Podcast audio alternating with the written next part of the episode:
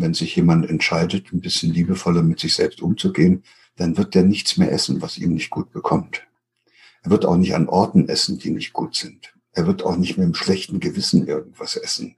Der wird auch nicht deshalb mit dem Fahrrad fahren, weil er die Welt retten will, sondern weil es ihm gut tut.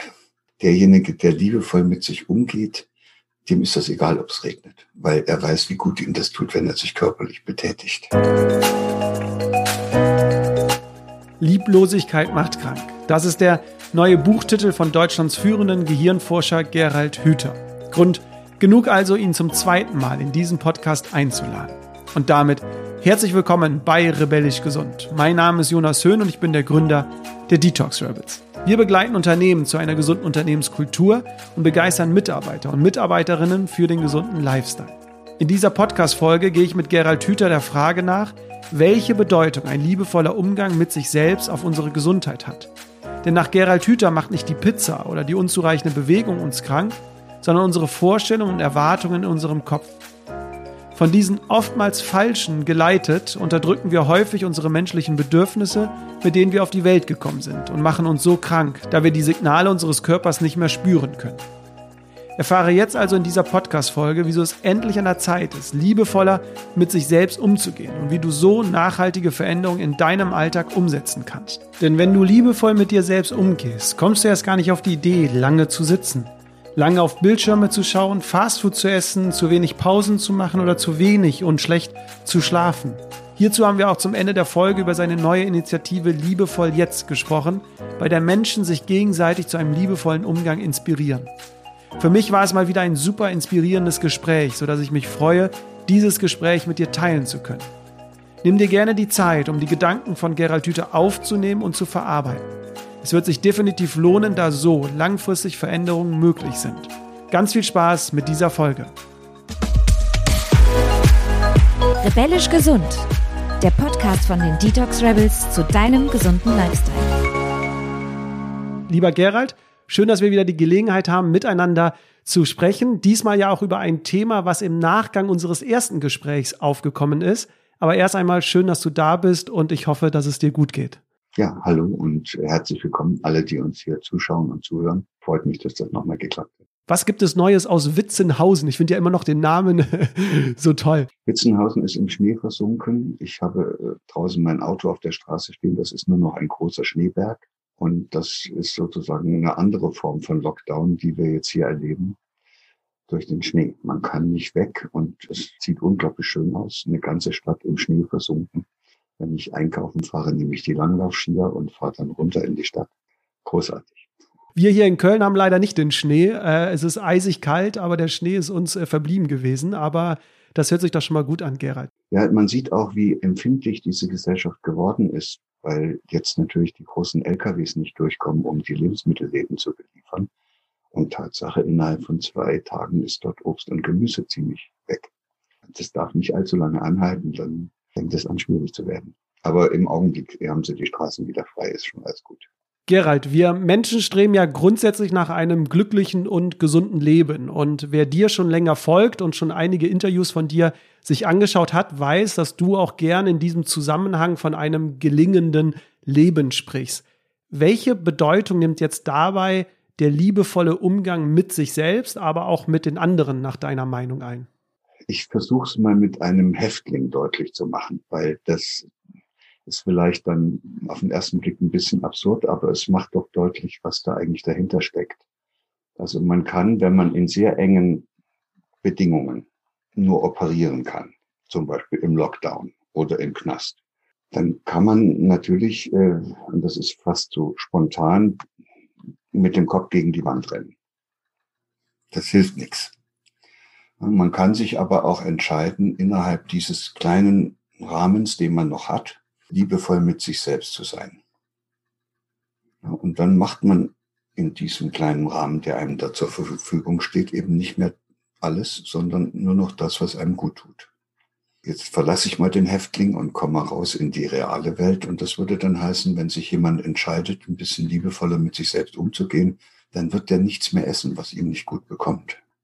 Er wird auch nicht an Orten essen, die nicht gut sind. Er wird auch nicht mit einem schlechten Gewissen irgendwas essen, Also irgend so ein Steak, was da ganz billig war und dann weiß er aber doch genau, wo das herkommt und eigentlich schmeckt's gar nicht. Also das besorgt er sich gar nicht mehr.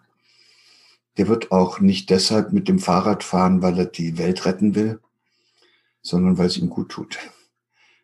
Aber der unterscheidet sich von dem Weltretter dadurch, dass der, der nur deshalb mit dem Fahrrad fährt, damit er seinen CO2-Ausstoß verringert. Der wird sich mit einer großen Wahrscheinlichkeit freuen, wenn es mal wieder regnet, weil dann hat er eine Begründung, dass er mit dem Auto fahren kann.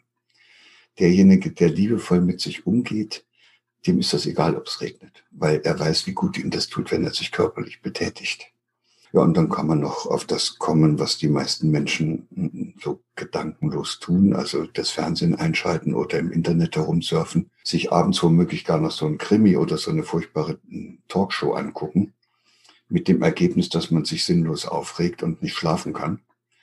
Das muss man nicht machen, das kann man auch einfach abschalten. Plötzlich hat man Zeit, plötzlich kann man sich überlegen, womit man diesen wunderschönen Abend verbringen möchte.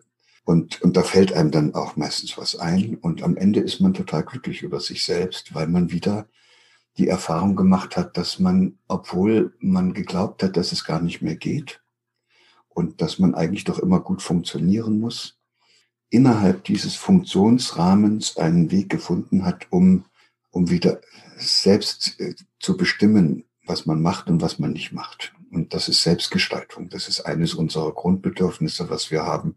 Und wenn Menschen dann plötzlich merken, dass sie wieder selber zum Gestalter ihres Lebens werden, also auch innerhalb zum Teil sehr enger Vorgaben und Möglichkeiten, dann ist das ein Gefühl, was die stärkt. Dann gehen die hinterher ganz anders in die Welt.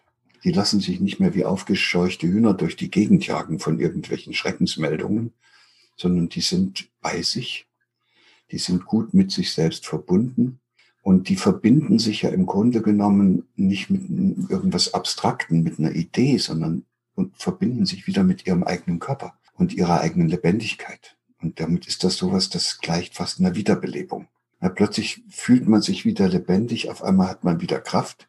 Ja, und dann kann man auch sich selber wieder mehr mögen als vorher.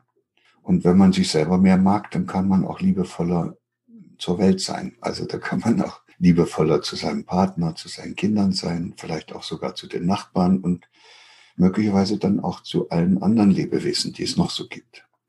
Also liebevoll ist, ist eben das Gegenteil von lieblos. Aber du sagst ja, das ist ja die Herausforderung unserer heutigen Gesellschaft oder von uns, wieder liebevoller mit sich selbst umzugehen. Also du hast ja das Gefühl, dass wir es verloren haben. Gibt es Gibt es einen Grund, ähm, der dir einfällt, warum wir das vielleicht verloren haben? Waren wir jemals liebevoll zu uns selbst?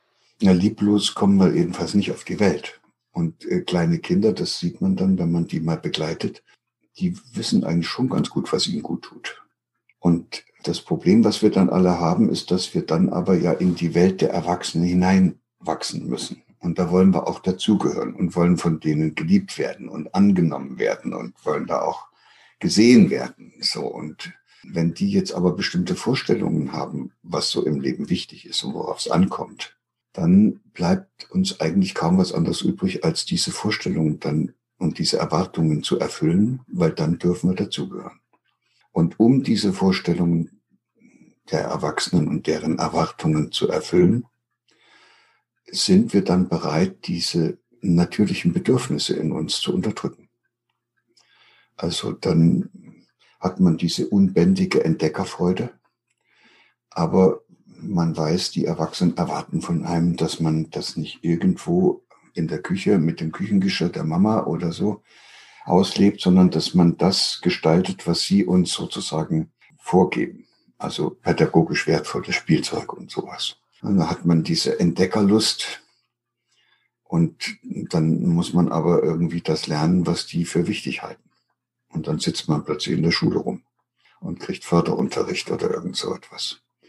Und wenn einem das passiert, dass man auf diese Weise zum Objekt der Erwartungen, der Vorstellungen, dann auch der Belehrungen und der guten Ratschläge und schließlich auch noch der Bewertungen und der Maßnahmen von anderen gemacht wird, dann hat man eigentlich große Schmerzen. Das ist, das führt dazu, dass einem das wehtut. Man ist nicht auf die Welt gekommen als Objekt wie ein Kühlschrank oder wie ein Auto behandelt zu werden, sondern man hat mal geglaubt und die ersten Lebensjahre waren ja meistens auch noch so verlaufen, dass man der größte Entdecker dieser Welt ist und der beste Gestalter. Und wenn das plötzlich so gebrochen wird, dann ist das ein Schmerz, weil da werden die beiden Grundbedürfnisse, die jeder Mensch hat und auch schon mit auf die Welt bringt, gleichzeitig verletzt. Das Bedürfnis nach Verbundenheit.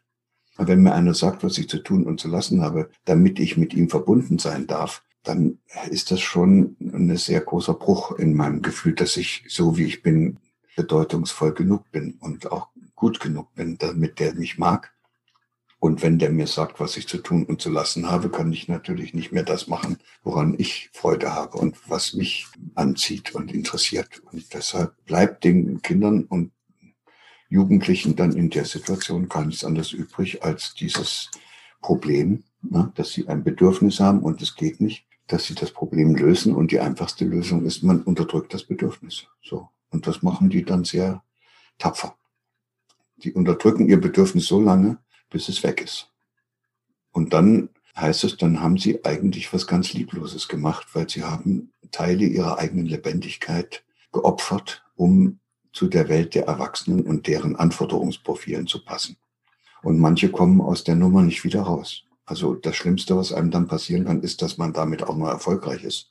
Und dann glaubt man, das sei auch alles richtig gewesen. Und man funktioniert immer besser.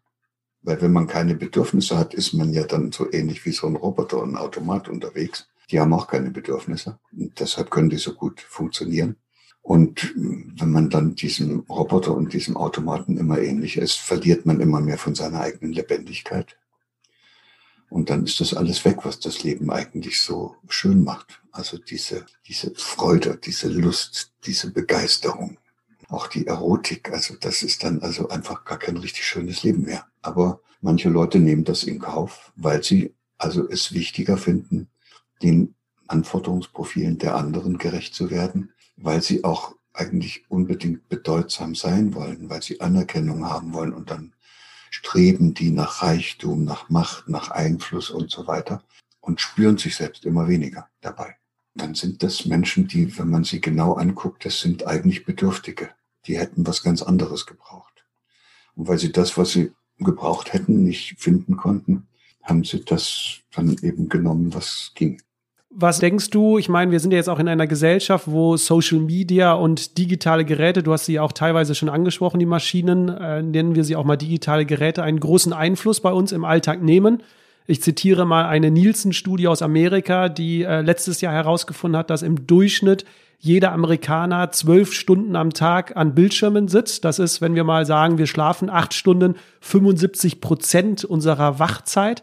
Würdest du sagen, dass Social Media und diese digitalen Geräten auch einen Einfluss darauf haben, dass wir nicht mehr zu uns finden, dass wir zu weit weg sind von uns? Nee, das liegt nicht an den Social Media. Das sind Geräte, Werkzeuge. Und wenn ich solche tollen Werkzeuge plötzlich zur Verfügung habe, dann wäre das ja absurd, wenn ich die nicht nutzen würde.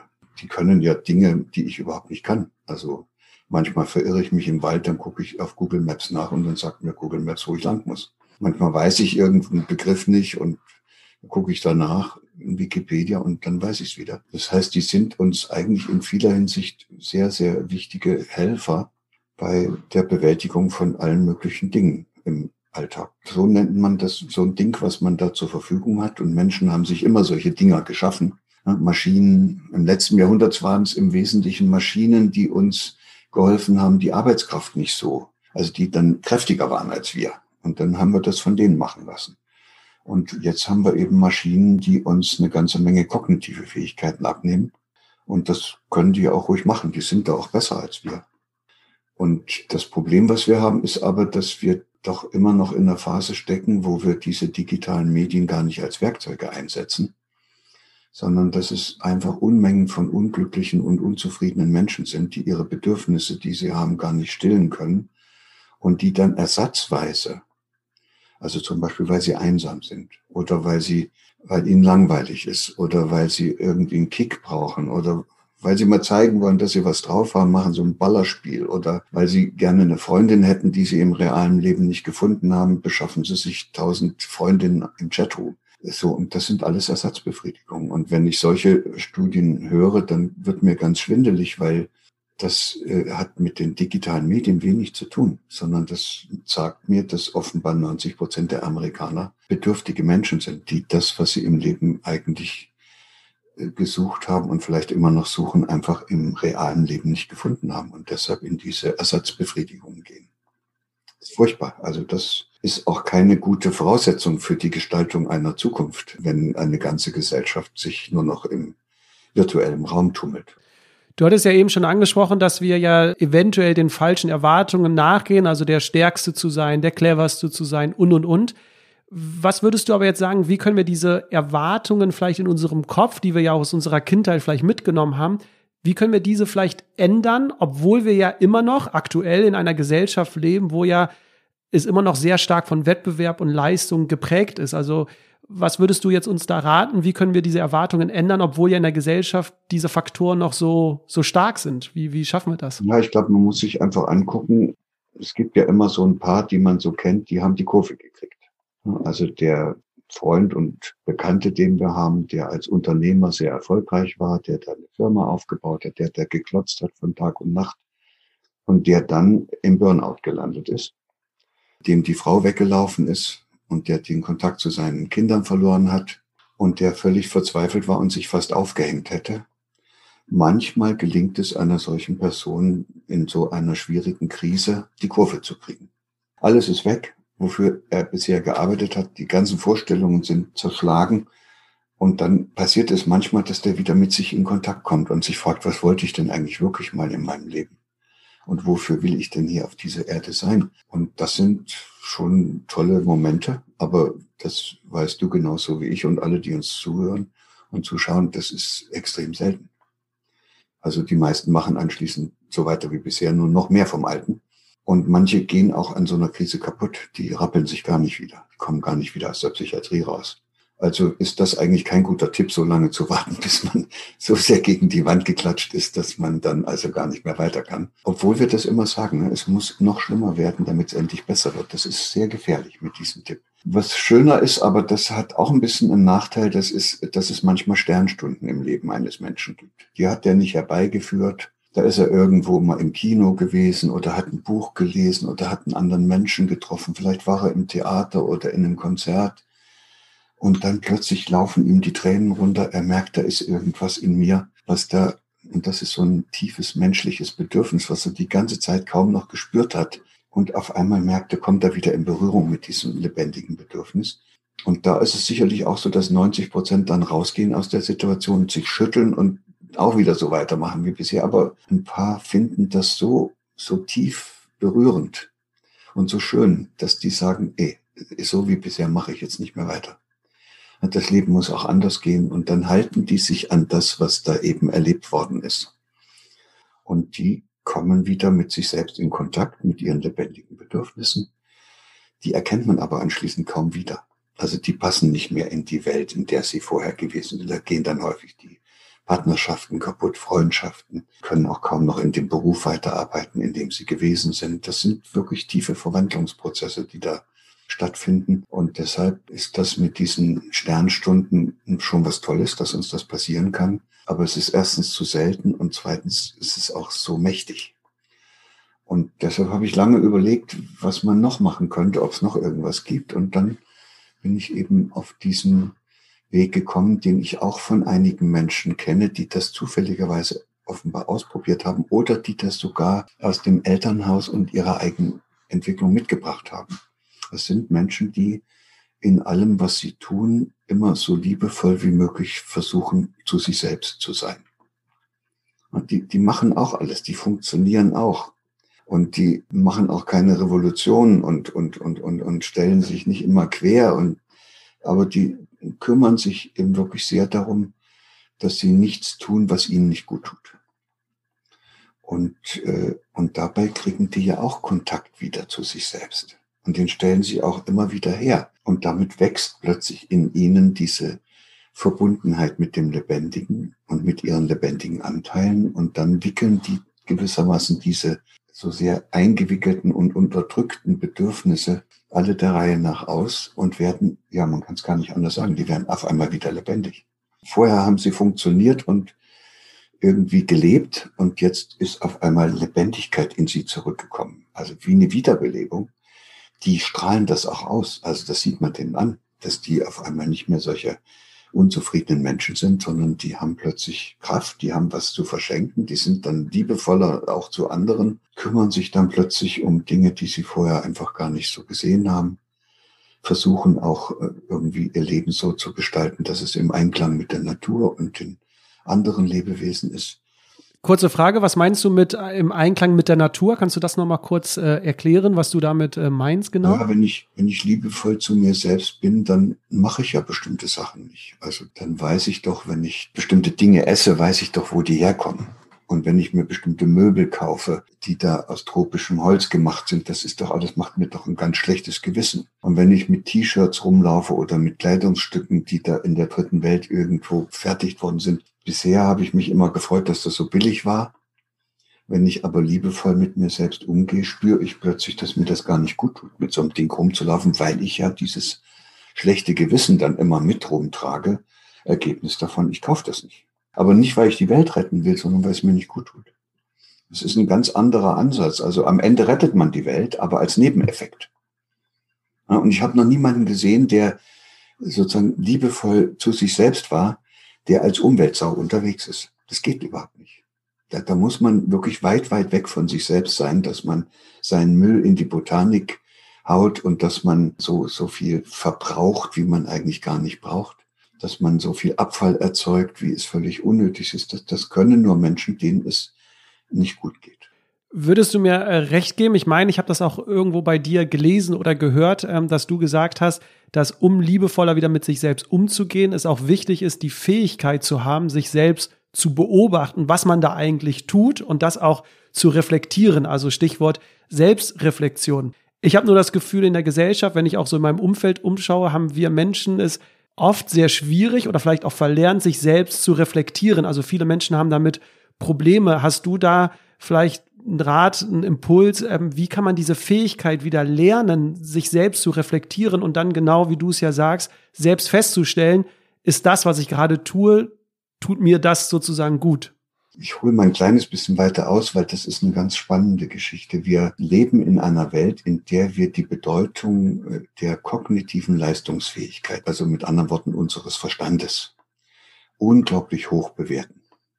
Das ist uns alles so unglaublich wichtig. Über alles müssen wir nachdenken. Und das geht wahrscheinlich zurück auf den Anfang der Aufklärung und auf diese ganzen letzten 300 Jahre, in denen wir ja, die waren damals äh, losgegangen und haben gesagt, Jetzt nach diesem Muff im Mittelalter lösen wir mit Hilfe unseres nackten Verstandes alle Probleme dieser Welt. Und dann haben sie Wissenschaft gemacht und objektive äh, Verfahren entwickelt und konnten plötzlich so viele Dinge sehen und ja, und, und, und dann haben sie äh, natürlich alles mit dem nackten Verstand, haben sie unglaublich viele tolle Sachen zustande gebracht. Bis auf den Mond sind wir geflogen mit dem nackten Verstand. Und jetzt erst nach 300 Jahren wird immer deutlicher, dass man mit dem nackten Verstand viele schwierige Fragen lösen kann.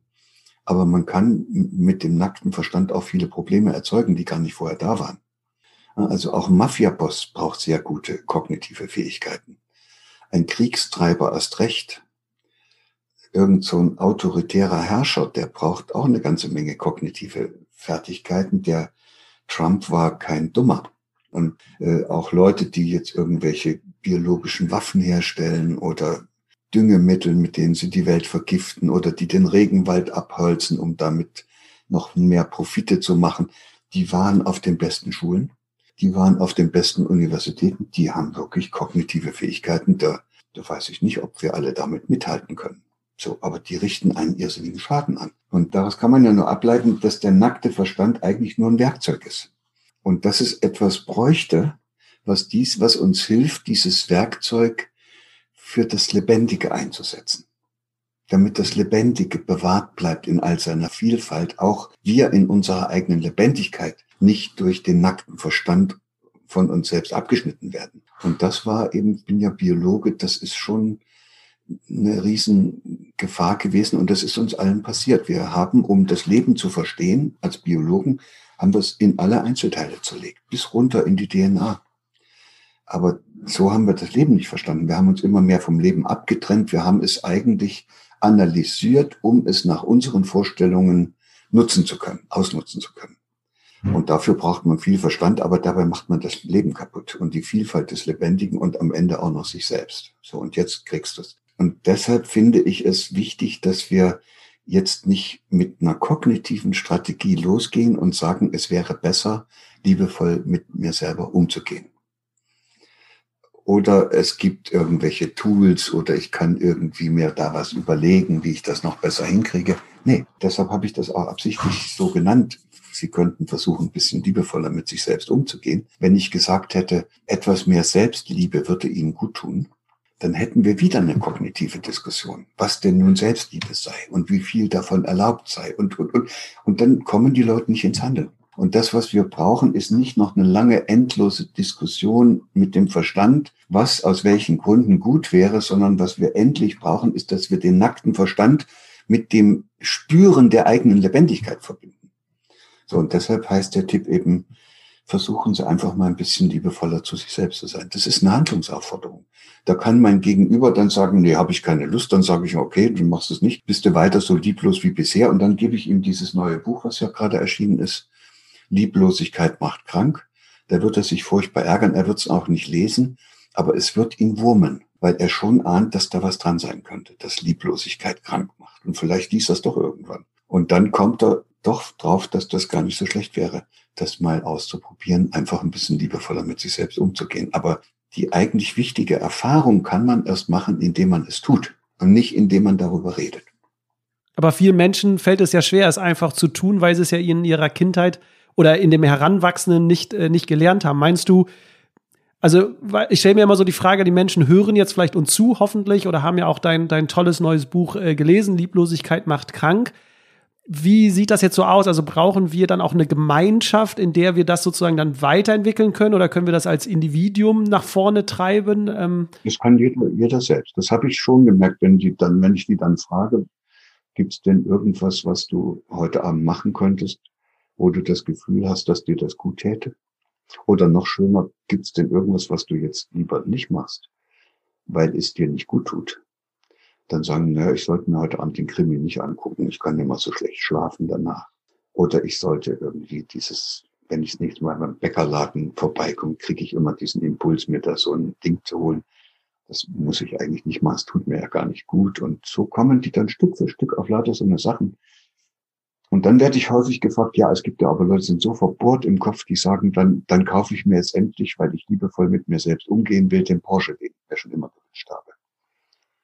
Und dann merke ich, das ist jetzt eine andere Kategorie. Das ist nicht liebevoll mit sich selber umzugehen, sondern das ist ein Wunsch, sich selbst zu erfüllen, ohne sich zu fragen, warum man unbedingt einen Porsche braucht. Wenn er liebevoll mit sich umginge, würde er sich keinen Porsche kaufen, sondern er würde sich fragen, warum er unbedingt einen haben will. Und dann würde er merken, dass, ja, manche sagen dann, das ist dieses Auto oder so, aber viele geben dann auch zu, dass das einfach, äh, dass sie das Gefühl haben, dass sie dann bedeutsamer sind, wenn sie mit so einem Ding umherfahren. Dass sie anderen mal zeigen können, wie sozusagen wie gefahren wird. Und, und dann muss ich sagen, dann wäre es doch liebevoller, einfach nicht aus so einem Bedürfnis heraus, also so einem ungestillten Bedürfnis heraus, sich einen blödsinnigen Wunsch zu erfüllen, sondern zu gucken, ob er nicht irgendwas tun kann, dass er nicht darauf angewiesen ist, anderen zu zeigen, was er für ein toller Typ ist. Und da kommen wir dann in eine andere Gesprächsrichtung. Dann wird plötzlich deutlich, äh, dass der dann auch sagen kann, wo er seine lebendigen Bedürfnisse begraben hat.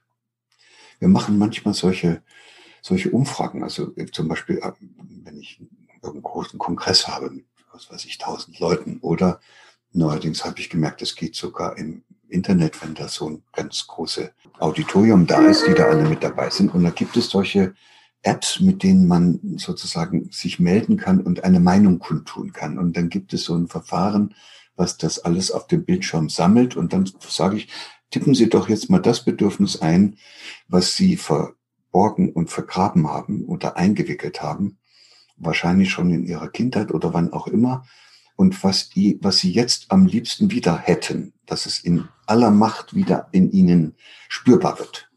Und dann tippen die dann ein und dann bildet sich so eine Wolke und dann werden bestimmte Begrifflichkeiten immer deutlicher. Und jetzt ist es mir schon jedes Mal eigentlich so passiert, dass ungefähr 75 Prozent der Leute sagten dann eigene Gestaltungsmöglichkeiten. Das heißt, da ist eine Unmenge von Leuten da, die das Gefühl haben, dass sie nur funktionieren und gar nicht mehr Herr ihres eigenen Lebens sind. Und dann sage ich, okay, das ist ja interessant. Jetzt tippen Sie mal ein, wann Ihnen das passiert ist. In der, zu Hause, im Elternhaus, im Kindergarten, in der Schule, bei der Ausbildung, beim Studium oder im Beruf. Und dann tippen die wieder ein und dann entsteht wieder so eine Wolke. Und dann wird auf einmal prominent, tritt dann eines nach vorn, was ich nicht für Möglichkeiten habe. Und das ist Elternhaus. Und das macht mich unendlich traurig, weil das heißt, dass es eben unglaublich viele Menschen gibt, die diese, diese Begeisterung und diese Freude am Lernen, am Gestalten, am Entdecken schon zu Hause verloren haben. Und das erklärt jetzt, worüber ich mich immer gewundert habe, das erklärt, dass denen das jetzt gar nicht mehr so viel ausmacht, dass das in der Schule so weitergeht. Und dann auch im Beruf. Es gibt ein paar, die haben das zu Hause nicht verloren. Die fangen dann erst in der Schule an zu leiden. Das haben die da auch aufgeschrieben, Schule. Und ein paar haben es sogar über die Schule gerettet und denen ist erst in, beim Studium oder in der Ausbildung. Aber es werden immer weniger. Also die meisten werden gleich von Anfang an auf so eine Schiene gestellt und dann geht der Zug da lang und da ist eigentlich das, was dann kommt, Schule, Beruf, ist nur noch sozusagen die konsequente Fortführung dieser Strecke, auf der sie gelandet sind. Das ist irgendwie sehr traurig, weil, weil man dann ja schnell auch erkennt, Mensch, wenn das damals im Elternhaus anders gelaufen wäre, wäre ich ein völlig anderer Mensch geworden. Vielleicht viel lebendiger, viel mehr hätte ich vielleicht dann auch rausgekriegt, was so mein innerer Ruf ist, was ich so für, wo ich in, in meinem Element bin. Vielleicht hätte ich, ich wäre ein ganz anderer geworden. Und dann sage ich immer, ja, das ist aber jetzt eine tolle Erkenntnis der Hirnforschung. Man kann das ganze Leben lang da oben nochmal das wollte ich gerade fragen. Es ist nicht zu spät sozusagen, sondern man kann jederzeit, wie du sagst, wieder anfangen, liebevoll mit sich umzugehen. Genau, und, und da kommen aber zwei Sachen dazu, die sind dann wieder von dieser kognitiven Seite wichtig. Wenn ich das nie erkannt habe, dann wird es auch nicht deutlich. Also ich muss schon irgendwie mich mal, muss mal Gelegenheit bekommen haben, es für mich selbst mir bewusst zu machen, was es gewesen ist und was ich vergraben habe und wann es passiert ist. Und dann kann ich zu dem Entschluss kommen, das ist mir zu schade, als dass ich den Rest des Lebens mit diesem inneren Grab oder mit diesem abgespaltenen Teil da herumlaufen will. Und dann buddel ich es wieder aus. Und dann wäre eben, darüber haben wir vorhin gesprochen, ne, schwere Krise, nein, Sternstunde, selten, aber ein bisschen liebevoller ab morgen mit sich selbst umzugehen, könnte es bringen, dass man sich wieder lebendig kriegt. Und jetzt hast du ja einen wichtigen Punkt, finde ich, noch angesprochen, ähm, und zwar sich die Zeit dafür zu nehmen, diese Gedanken oder in sich auch hinein zu fühlen, weil ich habe oft das Gefühl, dass wir Menschen, wir, wir laufen irgendwelchen Terminen hinterher, wir wollen immer mehr arbeiten, um noch mehr Geld zu verdienen und so. Wir sind in diesem, in diesem Wahnsinn drin und wir lassen uns dann auch leicht ablenken, wie du sagst, durch Krimi, durch andere Sachen. Aber wann nehmen wir uns denn mal die Zeit, eine Stunde und hören mal in uns, wie geht es uns eigentlich? Wie fühlen wir uns? Wie geht es mir, oder? Glaube, dass das jeder könnte. Also das kann man ja mal eine halbe Stunde durch den Park gehen.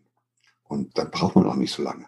Also wenn man wirklich sozusagen es ernst nimmt und sich damit zu beschäftigen beginnt, kommt man sehr schnell an den Punkt, wo man diese Fragen für sich selbst beantworten kann. Und dann kommt der entscheidende Punkt, nämlich dann kann man so weitermachen wie bisher oder man kann es ändern. Und das ist eine Frage der Entscheidung.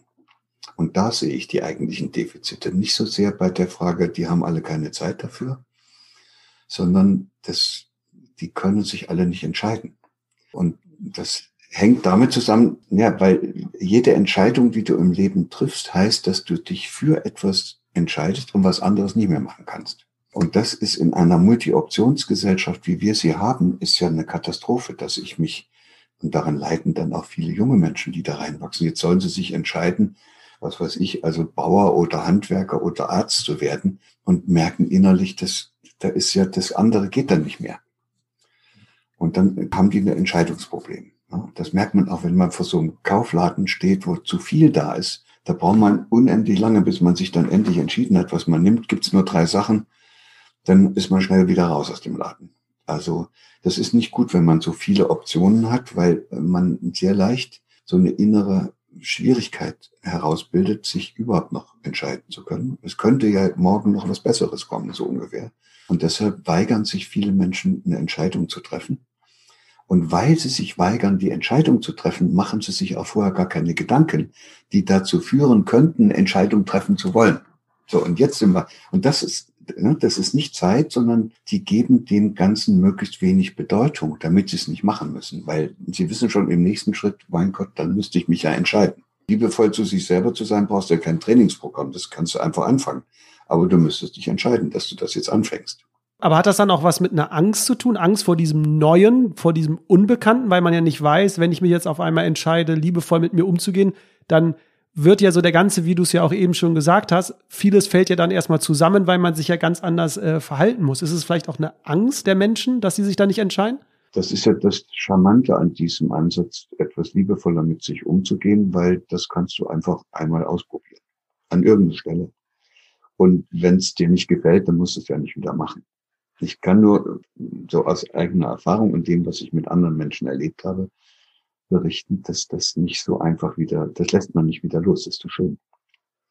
Das, was man da erlebt, dass man plötzlich wieder merkt, wow, jetzt habe ich in dieser eigentlich sehr engen Welt, also fast ist es ja so, als ob man im Gefängnis als Knastinsasse ein Stück Freiheit wiedergefunden hat, wenn man endlich aufhört, mit dem Kopf gegen die Wand zu laufen. Und diese Freiheit, die wollen die Leute nicht wieder loslassen. Also das heißt, wenn man es probiert, gibt es kaum noch ein Zurück. Aber davor haben die Leute keine Angst, es zu probieren. Also wenn sie es probieren, geht es sowieso da lang. Was die haben, was die Angst, die die haben, ist, dass, dass sie ein bekanntes Terrain verlassen. Das war ja bisher eigentlich alles gut gelaufen. Sie sind ja erfolgreich gewesen. Sie haben gut funktioniert. Sie haben die Anerkennung gekriegt na gut, jetzt sind sie schon ein bisschen krank geworden von all diesen Unterdrückungen, die sie sich selbst angetan haben. Und das Leben macht auch keinen richtigen Spaß mehr und der Sex ist auch irgendwie nicht mehr das. Und, aber, aber immerhin wissen sie, was sie haben. Und Menschen haben Angst vor Veränderung. Also die meisten Menschen haben Angst vor Veränderung weil jede Veränderung mit einer Unruhe im Hirn einhergeht. Inkohärenz, haben wir schon mal das letzte Mal drüber gesprochen, führt dann dazu, dass wenn die nicht aufhört, diese Inkohärenz, dass dann auch die Bereiche im Hirn davon erfasst werden, die für die körperliche Regulation zuständig sind. Und dann spürt man das im ganzen Körper und das will man schnell wieder loswerden. Und die beste Lösung ist wieder zurück in das Alte. Und deshalb äh, neigen Menschen sozusagen zu so einer gewissen konservativistischen Haltung, dass sie eigentlich eher mit dem Mist zufrieden sind, den sie haben, anstatt dass sie etwas Neues versuchen. Das gibt ja auch dieses schöne Sprichwort, der, der Spatz in der Hand ist mir lieber als die Taube auf dem Dach. So. Es gibt aber Menschen, die finde ich extrem interessant, die haben in ihrem Leben aus irgendwelchen Gründen immer wieder erfahren, dass sie die Welt nicht festhalten können, dass sie es nicht kontrollieren können, dass es dass es immer wieder anders gekommen ist, als sie gedacht haben und die dann das Glück hatten, die Situationen auch zu meistern. Die hatten irrsinnig viele Probleme, aber die haben es irgendwie jedes Mal hingekriegt, so ein Problem zu lösen. Dann entwickeln die so eine innere Haltung, das ist jetzt egal, was jetzt noch auf mich zukommt. Und meinetwegen soll das nächste Problem kommen, auch an diesem nächsten Problem werde ich wieder wachsen. So, und das sind Menschen, die freuen sich auf die Veränderung weil sie, weil sie wissen, dass sie innerlich dadurch nur stärker werden. Aber das kann man erst dann, wenn man auch wirklich Gelegenheit gehabt hat, immer wieder und in vielen unterschiedlichen Situationen diese Erfahrung zu machen, dass man auch jemand ist, der es hinkriegt. Also wenn man keine Probleme hat, ne, weil man immer so schön durch die Welt geführt wird von Mama und Papa und dann später in der Schule und sonst wie, wenn man also keine richtigen existenziellen Probleme hat, dann lernt man auch nicht, wie man die löst und dann sitzt man dann in der Falle, wenn dann irgendwann der Augenblick kommt, wo man ein Problem auftaucht und dann braucht man Hilfe und dann ruft man nach dem Anführer, der es jetzt richten soll, so wie wir das im Augenblick ja nach alles so schön erleben können, dann wird man sozusagen einer, der sich sehnt nach Führung, weil er es selber nicht hinkriegt. Und dann sieht es schlecht aus. Und und wenn man dann noch jemand ist, der auch immer alles so versucht hat, alleine hinzukriegen, der auch diesen Ehrgeiz hatte, es immer besser zu machen als die anderen und der Erste zu sein und der die anderen auch immer so alle weggestoßen hat, also wie das in unserer Leistungs- und Konkurrenzgesellschaft ja vielen passiert, dann hat er auch nicht dieses Vertrauen, dass, wenn er es schon selber nicht hinkriegt, er wenigstens andere findet, die ihm helfen, dass er es hinkriegt. Also der ist dann noch schwächer und anfälliger für alles das, was da an Problemen auf ihn zukommt. Und der wird sich überhaupt nicht mehr freuen, wenn es schon wieder eine Veränderung gibt. Und da braucht die Veränderung ja nur angekündigt zu werden. Das reicht schon aus, dass der in Angst und Panik gerät. Ja, und dann sieht man dann, das wäre schon gut, wenn wir uns gegenseitig helfen könnten, mit Ungewissheit umzugehen. Oder, um es einfach praktisch zu sagen, uns auch gegenseitig immer wieder Probleme zu machen. Aber bitte nur solche, die der andere auch lösen kann. Also als Eltern, ich würde versuchen, meinem Kind so viele Steine wie möglich in den Weg zu legen. Aber eben solche, die das Kind wegräumen kann. Und bloß nicht solche, die da viel zu, wie, wie Klötzer da liegen, die ihm den Weg versperren. Also das wäre zum Beispiel meine eigene Unzufriedenheit mit mir selbst. Kann mein Sohn nichts anfangen. Oder meine Partnerschaftsprobleme, wenn ich die dann mit dem Kind austrage, das ist total furchtbar für das Kind. Also gar keine Probleme zu haben, ist Mist. Aber mit Problemen konfrontiert zu werden, die viel zu groß sind, ist auch Mist. Und ich glaube, dass die meisten Menschen heutzutage eher in diesen beiden Bereichen aufgewachsen sind und die Anzahl derer, die noch sozusagen mit einem gesunden Menschenverstand äh, genug erlebt haben, um auch sich zuzutrauen, dass sie mal mit einem schwierigen und ungewöhnlichen Problem oder einer anstehenden Veränderung zurechtkommen, die ist nicht mehr so sehr groß. Also das ist schon eine sehr bedürftige Gesellschaft geworden und deshalb sind wir auch so anfällig für Bedrohungen, für Angstmacher, für Verführer und was noch alles und wie die alle heißen. Ich würde jetzt zum Ende mal einen Blick noch auf den Unternehmenskontext äh, werfen, weil ich würde jetzt sagen, dass ein Großteil der Menschen ja angestellt ist und damit ja auch einen relativ großen Teil ihres Lebens äh, bei einem Arbeitgeber ihre Zeit äh, verbringt. Würdest du sagen, dass ein liebevoller Umgang auf der Arbeit und ein wirtschaftlicher Erfolg sich nicht gegenseitig ausschließen, sondern, auch in deinen Worten zu formulieren, gemeinsam gelingen können? Ja, wenn ich einen Job habe, den ich lustlos ausfülle, wo ich jeden Tag nur hingehe und schon sage, mein Gott, schon wieder und diese Maloche und sowas, dann ist das total lieblos zu mir. Liebevoll zu mir selbst wäre ich dann, wenn ich zu meinem Chef gehen würde und sagen würde, du, also Sie, bitte, also ich brauche irgendeine Arbeit, wo ich auch ein bisschen gefordert bin. Nicht so ein Zeug, wo ich den ganzen Tag dasselbe machen muss, nicht so eine Arbeit, wo ich keine Verantwortung übernehmen kann, wo ich nicht was entscheiden kann.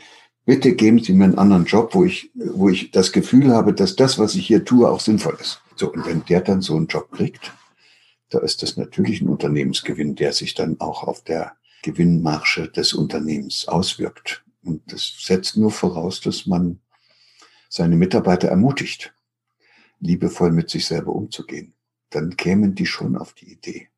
Viele Leute denken, das ist liebevoll, wenn sie sich sozusagen jetzt was gönnen und sich aufs Sofa setzen und Kissen und, und, und Schmusekus und Eidatei und Eierkuchen. Das ist nicht liebevoll, das ist doch eigentlich krank. Also liebevoll ist es, wenn ich alles dafür tue, dass das, was in mir drin ist, auch rauskommen kann. Und nicht, wenn ich das eine Blumenmasse stelle und dann mich freue, dass die Blumen so allmählich verwelken. Das Potenzial sozusagen in einem, sagst du ja auch mal, das Potenzial entfalten.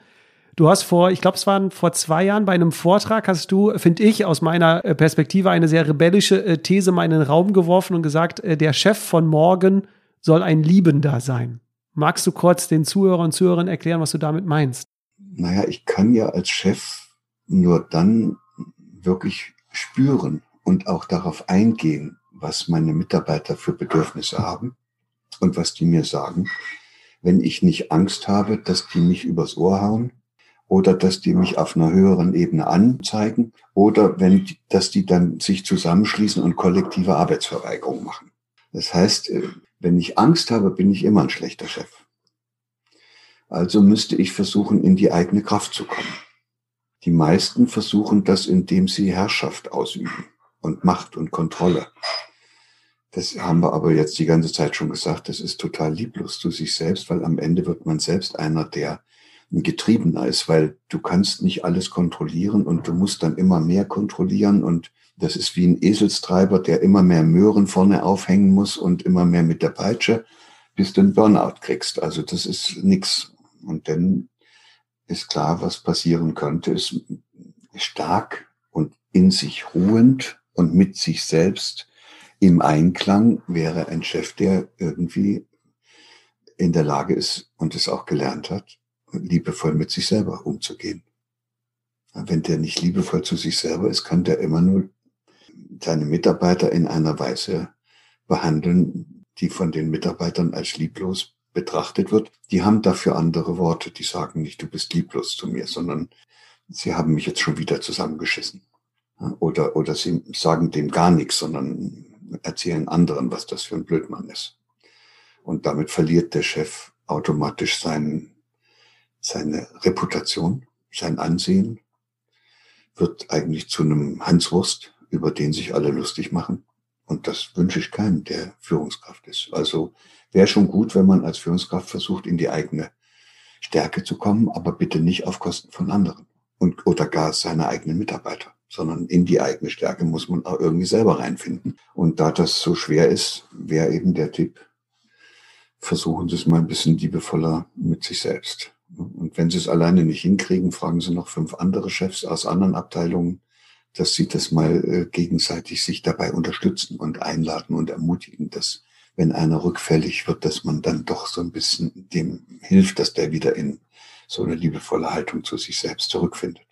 Wichtig ist auch dabei, dann auch seine Ängste und Sorgen und Schwächen auch völlig offen zu zeigen, oder? Und nicht irgendwie die Erwartung zu haben, ich muss stark sein und muss die jetzt vor meinen Mitarbeiter und Mitarbeiterinnen irgendwie verstecken. Naja, aber das kann nur jemand, der stark ist.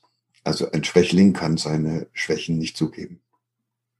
Also dann, wenn man das kann, ist kein Problem mehr. Aber erst müsste man die Stärke, die innere Stärke haben. Dann müsste man ein, jemand geworden werden, der nicht die anderen braucht, um in seine eigene Kraft zu kommen und die dafür benutzt, sondern da müsste man jemand sein, der so viel Kraft in sich spürt, dass er was zu verschenken hat. Und solche Menschen, die etwas zu verschenken haben, die heißen Liebende. Und die, diejenigen, die was kriegen müssen, das sind keine Liebenden, sondern das sind Abhängige. Auch in einer Liebesbeziehung, wenn es immer in den Songs dann so schön heißt, I can't live any longer without you. Na toll, da, da würde ich die Flucht ergreifen, wenn mir das jemand erzählt. Weil der würde ja dann von, er kann nicht mehr leben ohne mich. Was ist denn das für ein, für ein Zeug? Und der soll erst richtig blühen, wenn ich mit ihm zusammen bin, aber nicht mehr dauernd ein schlechtes Gewissen machen, dass er sich an den nächsten Baum hängt, weil er sein eigenes Leben nicht auf die Reihe kriegt. Ja, nur, dass das jetzt nicht falsch verstanden wird, dann muss man den anderen das ja nicht so sagen, aber, aber man kann sich selbst klar machen, was wir da für ein Blödsinn in diesen Romanen, Liebesdramen und, äh, und auch in unseren Schlagertexten oder den Popsongs da vorgesetzt kriegen. Das ist eine Katastrophe. Und wichtig ist ja auch jetzt hierbei, ein gemeinsames Anliegen zu finden, oder? In der Gemeinschaft, in der man dann lebt. Wenn es jetzt ein Unternehmen ist, dass man dort sich gemeinsam auf so ein Anliegen einigt. Ja, wir haben jetzt die ganze Zeit eigentlich eher über die Selbstermächtigung geredet. Und, aber du hast natürlich recht. Du kannst niemals eine gute Gemeinschaft sein, wenn du lauter Bedürftige da drin hast, die sich alle gegenseitig brauchen und für ihre, für den Aufbau ihrer eigenen Kraft sich gegenseitig aussaugen und benutzen. Also ist schon so, dass man erstmal in die eigene Kraft kommen müsste. Und dann muss man trotzdem noch irgendwas haben, wenn lauter starke Männer zusammenkommen, kriegen die noch nicht automatisch einen Baum gefällt. Wenn sie liebevoll mit sich umgehen, könnten die sich aber fragen, ob sie überhaupt einen Baum fällen wollen. Oder was sie stattdessen gemeinsam machen wollen. Weil dann wird, wüssten sie, hey, wir sind eine starke Truppe. Jeder kann was anderes. Und wenn wir jetzt alle gemeinsam losmarschieren würden und etwas vorhätten, ein Start-up gründen oder unsere Abteilung hier richtig voranbringen, dann geht das ab wie die Post, glaube ich. Dann, dann hätte man sowas wie ein gemeinsames Anliegen. Das liegt jedem Einzelnen am Herzen. Dafür ist er bereit und auch in der Lage, sich voll einzubringen. Aber er weiß auch, dass dieses Anliegen, was ihm das selbst alleine schon genug am Herzen liegt, nur umsetzen kann, wenn die anderen dabei sind. Also ein Anliegen, was ich habe, was aber nur verwirklicht werden kann mit den anderen gemeinsam. Das wär's. Und das wirkt wie so ein Magnet, der die Leute in ihrer ganzen individuellen Kraft als einzelne Subjekte dann zusammen in eine so eine Art Channel, also der bringt die sozusagen zusammen, dass da eine gemeinsame Kraft daraus erwächst. Ich hatte es jetzt nur zum Ende nochmal gefragt, weil wir ja jetzt die ganze Zeit darüber gesprochen haben, liebevoll mit sich selbst umzugehen, also wieder in Einklang mit der Natur, wie du es ja auch so schön sagst, also wieder so zu leben, wie es die Natur eigentlich vorgesehen hat.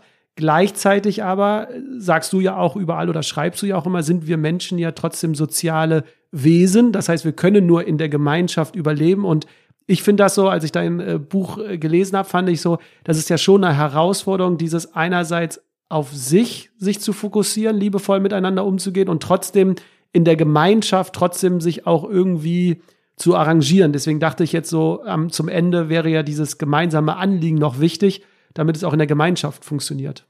Ja, aber wenn, das wird ja jetzt schon aus dem deutlich, was wir gesagt haben. Eine Gemeinschaft, wo lauter Bedürftige rumhängen, das wird sowieso nichts.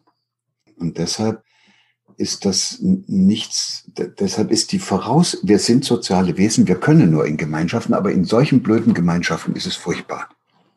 Da gehen wir selber kaputt daran.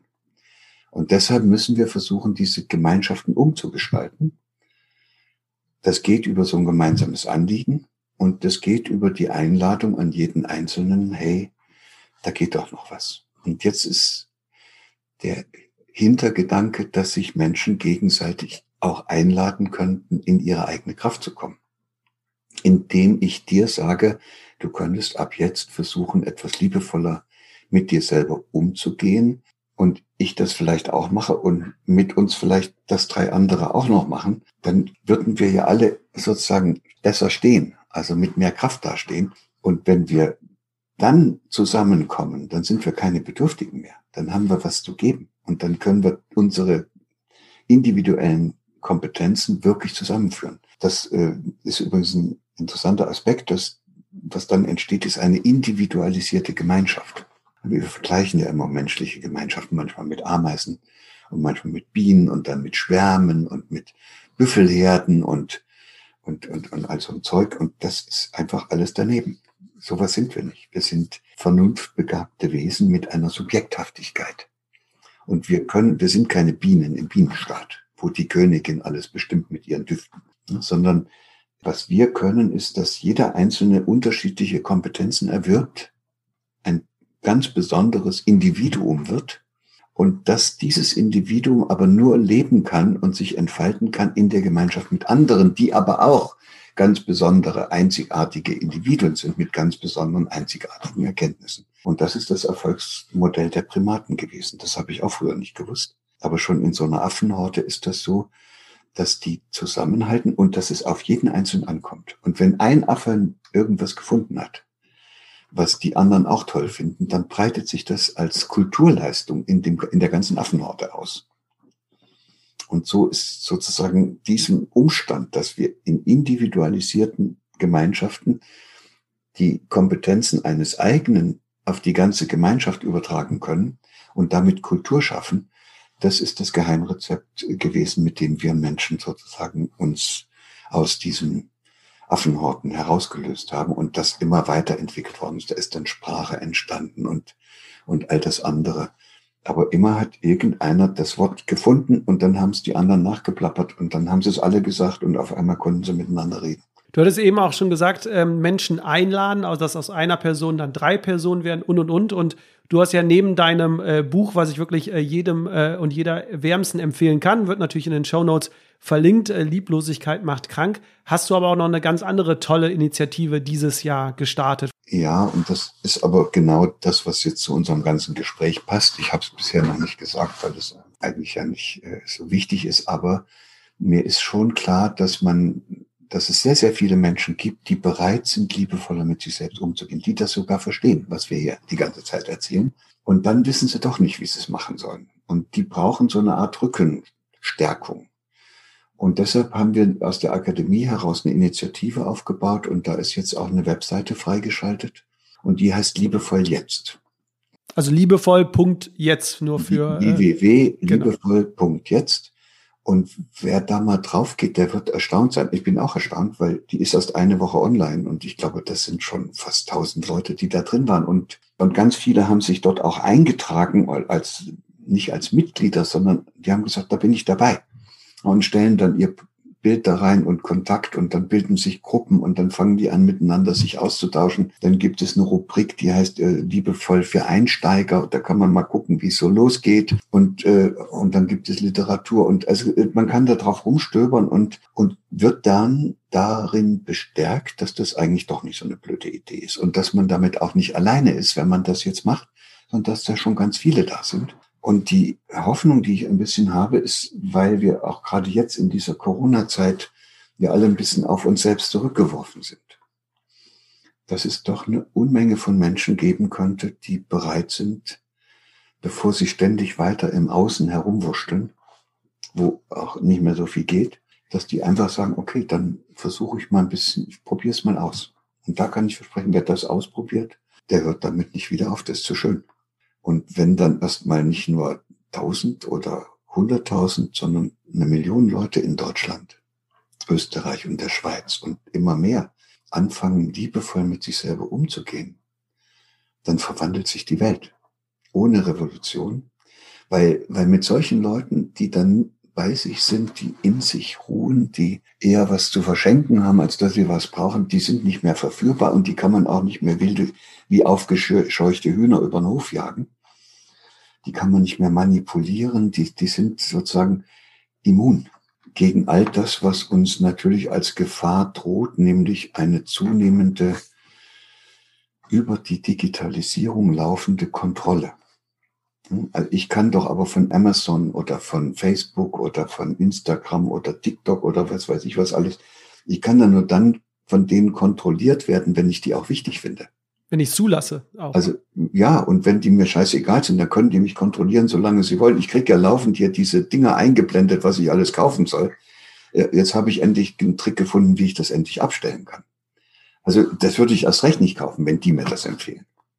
Und da ist schon wieder so ein Punkt, wo man sagen muss, zu jeder gesellschaftlichen Struktur, die wir ausbilden, gehören auf der einen Seite welche, die sich anmaßen, den anderen sagen zu können, was sie zu tun und zu lassen haben. Aber die allein hätten noch keine Macht, wenn es nicht so viele gäbe, die sich bereitwillig auch vorschreiben lassen, was sie zu tun und zu lassen haben. Und beide, die Machthaber, die so machtgeil sind, und die anderen, die sich so hilflos fühlen, würden in ihre Kraft kommen, wenn sie etwas liebevoller mit sich selber umgehen können. Insofern ist das was Interessantes. Bin sehr gespannt, wo das hinläuft und was daraus wird. Es ist völlig unorganisiert, gibt keine Zentrale, es gibt keinen Verein.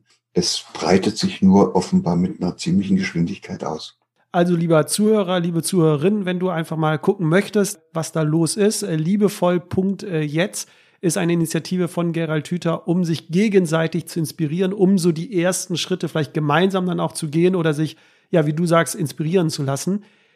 Gerald, ganz viele, das ist jetzt meine letzte Frage, ganz viele schauen ja so jetzt immer in die Zukunft und sagen, äh, the new normal ist, glaube ich, so der Begriff, den, glaube ich, äh, jeder irgendwie erwähnt und sagt, wenn irgendwann wir wieder mit Corona wieder so leben können, wie wir es mal vorher gemacht haben und, und, und. Ähm, wenn du jetzt so in die Zukunft blickst, ist so dieses ganze Thema liebevoll das, was du sagst, das ist unsere nächste Herausforderung? Und also wie stellst du dir the new normal vor, wenn es nach dir gehen würde? Das würde mich mal interessieren jetzt zum Abschluss. Ich kann das nicht sagen, weil das hängt sehr davon ab, ob die Menschen in ihre eigene Kraft finden oder ob das noch stärker Abhängige und Bedürftige werden. Das kann man, kann man noch nicht richtig einschätzen wenn Sie es jetzt mit diesem Coronavirus und seinen Mutanten und der wahrscheinlich nicht so ganz so optimal ausgehenden Impfung nicht schaffen, dann behalten wir solche Situationen. Und da kommt garantiert demnächst das nächste Virus, was wieder das Jahrhundertvirus ist und für das wir wieder alles mobilisieren müssen, bis wir wahrscheinlich irgendwann äh, zu der Erkenntnis kommen, dass wir das nicht kontrollieren können dass wir uns von diesem Wahn verabschieden müssten, dass eben alles irgendwie kontrollierbar, planbar, berechenbar und dann auch vermeidbar wäre. So. Und das bedeutet, dass wir dann eine ganz andere Haltung gegenüber dem Lebendigen einnehmen, nämlich eine Haltung, dass wir sagen, okay, wir hören auf, das Lebendige, also unsere lebendige Mitwelt und damit auch uns selbst ständig unter Kontrolle kriegen zu wollen, sondern wir gucken mal, was da alles raus will sich mit der Unkontrollierbarkeit des Lebendigen anzufreunden. Das wäre dann aber eine andere Welt. Das kann nur jemand, der in seiner eigenen Stärke ist. Und das kann auch nur jemand, dem es wichtiger ist, lebendig zu sein, als möglichst lange zu leben. Und das muss man sich nochmal auf der Zunge zergehen lassen. Ne? Das hast du, glaube ich, jetzt gerade schön gesagt. Also möglichst lange zu leben ist das, was wir im Augenblick alle anstreben, weil das ist das Einzige, was man wissenschaftlich objektiv als Qualitätskriterium eines Lebens messen kann. Wie lange hat es gedauert? Und das wäre aber nicht schlecht. Und wenn viele Menschen sich sozusagen in ihrer eigenen Lebendigkeit wiederentdecken, da könnte es auch sein, dass sie sagen, also ich möchte möglichst lange lebendig leben, aber nicht möglichst lange lebendig sein. Ist ein, ist ein super großer äh, Impuls jetzt noch wichtiger, weil ja ganz viele mal sagen, ich will lange leben, gesund, aber dieses ganze lebendig äh, fällt da völlig unter. Ja, wenn man, also das muss ein furchtbares Leben sein, was ich auf keinen Fall haben möchte, dass ich sozusagen dahin lebe, möglichst lange und mich nicht mehr spüre in meiner Lebendigkeit. Ich finde, das ist ein toller Abschluss, äh, Gerald. Erstmal vielen Dank für deine ganze Zeit, äh, wieder für die wahnsinnigen Impulsen. Äh, mich hat's wieder äh, sehr inspiriert und ich kann, wie gesagt, wirklich äh, nur das äh, Buch äh, wärmsten ans Herz äh, legen. Lieblosigkeit macht krank. Also ich habe wirklich jede Seite mit so viel mit so viel Freude dann auch gelesen, beziehungsweise nicht nur mit Freude, sondern auch mit vielen Gedanken, weil ich dann sofort das auch selbst reflektiert habe, ähm, wie es bei mir in der Kindheit war oder wie es bei mir aktuell ist. Aber du hast auch ganz wichtig die Initiative angesprochen, liebevoll.jetzt, die wir da auch empfehlen. Gerald, vielen, vielen Dank und äh, erstmal alles Gute und bis bald. Macht's gut. Sehr gern und auch allen, die uns hier zugeschaut haben und zugehört haben. Alles Gute. Genau. Danke. Tschüss.